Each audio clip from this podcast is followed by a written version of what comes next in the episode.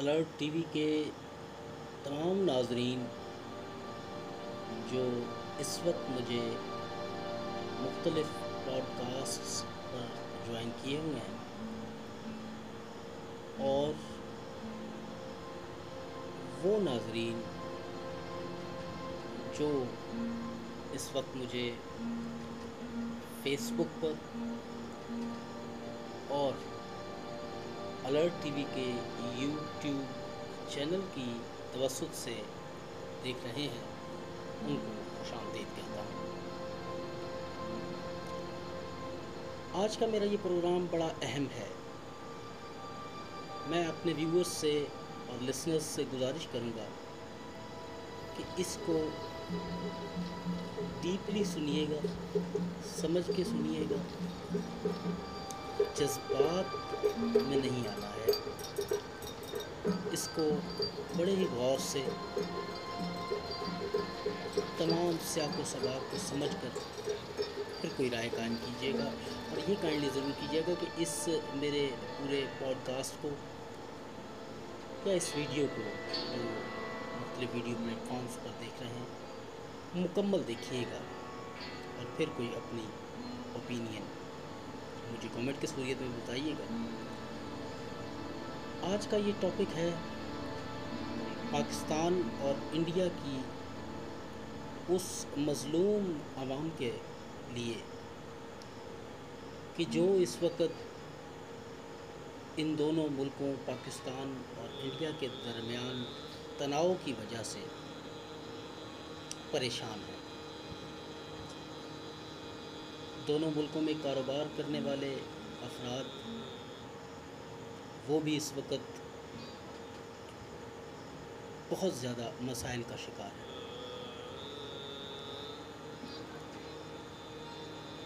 कारोबारी हजरात की तो अपनी परेशानियाँ हो सकती हैं, वो नुकसान तो फिर भी पूरा किया जा सकता है।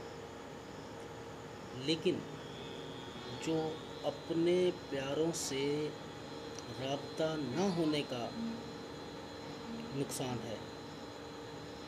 वो शायद पूरा ना हो सके। ये हम दोनों मुल्कों की आवाम ने कभी सोचा कि आखिर हमें इस सत्तर साल आपस की लड़ाई से, आपस के झगड़ों से क्या हासिल किया हम लोगों ने इन सबसे सोचिए।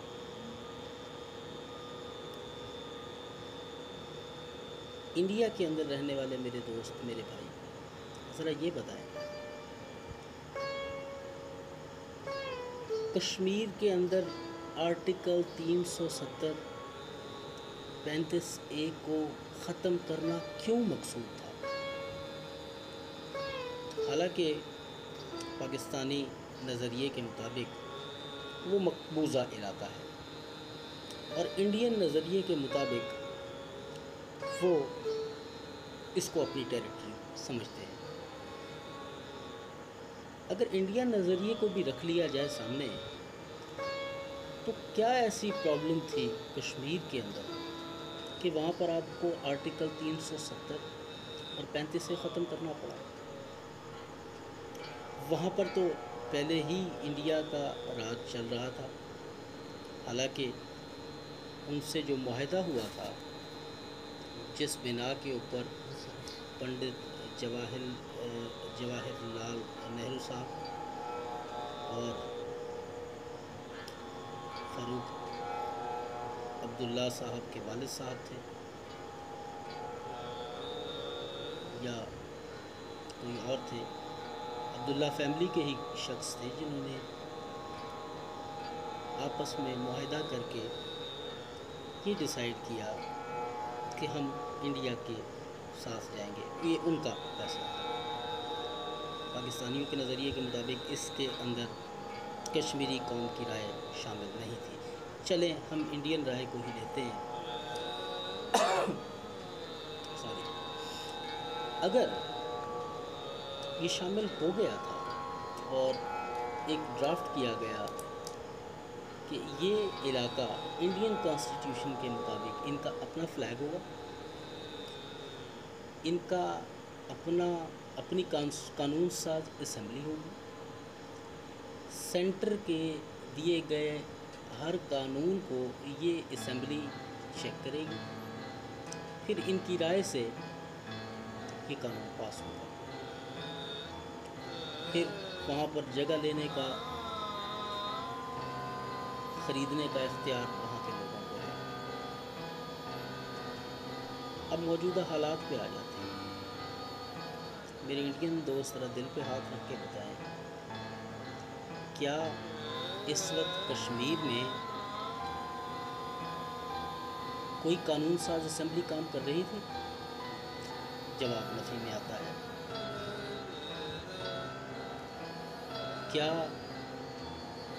कश्मीर के अंदर पिछले सत्तर साल में उनको हक राही नहीं दिया गया, जो उनसे वादा किया गया। नहीं दिया तो फिर कश्मीर की बागदौड़ तो पहले ही आपके पास थी। आप जैसा चाहते थे, वैसा वहाँ पर हो रहा था। तो अब क्या ज़रूरत पेश आई कि इस वक्त आपने इस दहकती हुई आग को जला दी, जो कि एक चिंगारी थी। अब इसकी वजह से मैं जानता हूँ कि इंडियंस बड़े अच्छे लोग हैं। मोदी जी इंडिया नहीं है। इंडिया भारत है, जो कि सारे मुल्कों को मिला के बनता है और वहाँ बड़े ही बाशूर लोग भी रहते हैं। इस एक गलती की वजह से शायद आने वाली हमारी नस्लें इसका खमियाजा भुगतेंगी जहाँ तक हम दो मुल्कों की बात है, हम कौन सा ऐसा मसला है जिसका हल तलाश नहीं कर सकते? क्या हर मसले का हल सिर्फ़ जंगोजदल में है? क्या हम दोनों मुल्क जितना पैसा एक दूसरे मुल्क को नीचा दिखाने के लिए हथियारों पे खर्च करते हैं, अगर ये हमारे दरमियान तनाज़ा ख़त्म हो जाए, पाकिस्तान और इंडिया के दरमियान बाकी तो किसी किस्म की कोई जंग नहीं है, किसी बात पे हमारा कोई इख्तलाफ नहीं है। हम बड़े अच्छे हमसाए बन सकते हैं। पहले दिन से हमारे दरमियान सिर्फ़ मसला कश्मीर है। अगर वहाँ अमन हो जाए तो हमारे दरमियान क्या डिफरेंसेस है? हम दो मुल्क आपस में अगर कारोबार करने लग जाएँ, आपस में एक दूसरे की ज़रूरियात, कारोबारी ज़रूरियात को पूरा करने लग जाएँ तो किसी किस्म का हमारे दरमियान ये जो आपस में हमारी माशरे के अंदर गुर्बत है बेरोज़गारी है। तरह तरह के दूसरे मसाइल हैं। ये सारे के सारे हम साथ मिलकर हल कर सकते हैं। जो आपके पास चीज़ें महँगी हैं, वो यहाँ पर सस्ती हैं, जो वहाँ पर सस्ती हैं, वो यहाँ महँगी हैं। हम दो मुल्क के आवाम जो हैं, ये क्यों नहीं समझते?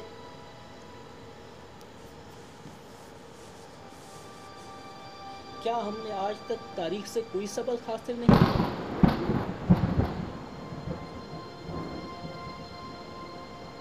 सन 1948 से लेकर अब तक कितनी ही जंगें हो चुकी हैं।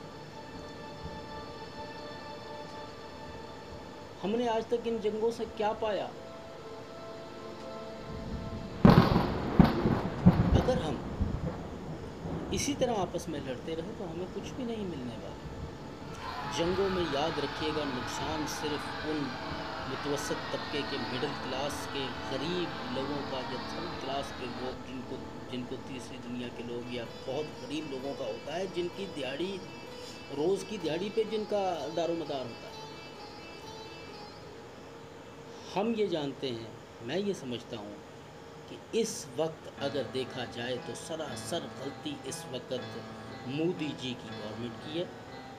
और वहाँ की इंतहा पसंदी की है, जो कि एक मज़हब को बुनियाद बना के भारत एक सेकुलर रियासत के तौर पर सामने आई थी और हमें बड़ी खुशी होती थी कि हम अतदाल पसंद जो लोग हैं कि वहाँ पर एक वक्त के अंदर सिर्फ़ और सिर्फ़ इंसान की बात की जाती थी। लेकिन इस वक्त जो भारत से आवाज़ें उठ रही हैं वो सिर्फ़ और सिर्फ़ हिंदू हिंदू मिजाज की बातें उठ रही हैं। क्या करेंगे वहाँ पर जो इतने ज़्यादा मुसलमान रहते हैं? उनकी आवाज़ कौन सुनेगा? इतने ज़्यादा वहाँ पर क्रिश्चियंस रहते हैं, उनकी आवाज़ कौन सुनेगा?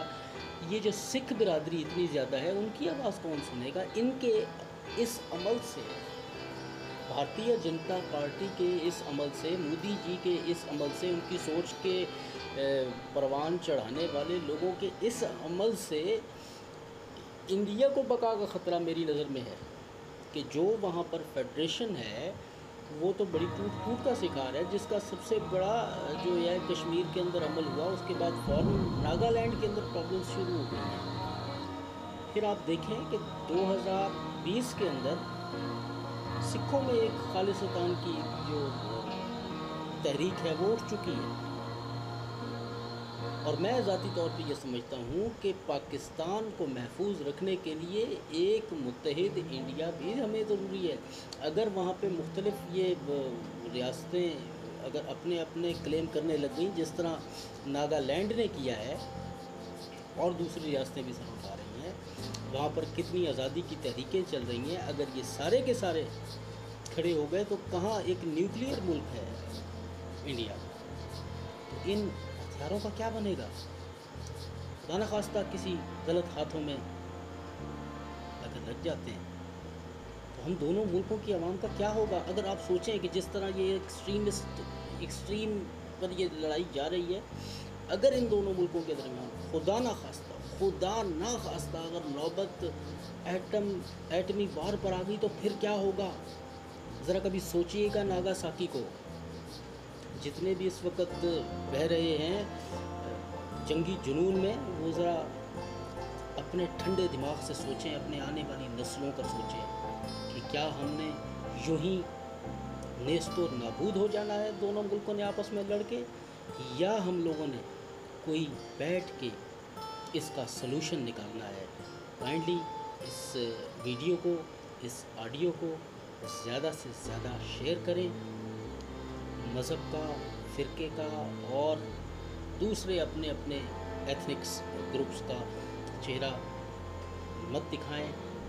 इंसानियत की बात करें, इंसानियत से मोहब्बत करें। बहुत शुक्रिया। फिर कभी हाज़िर होंगे। अलर्ट टीवी के प्लेटफॉर्म से। खुदा हाफिज़।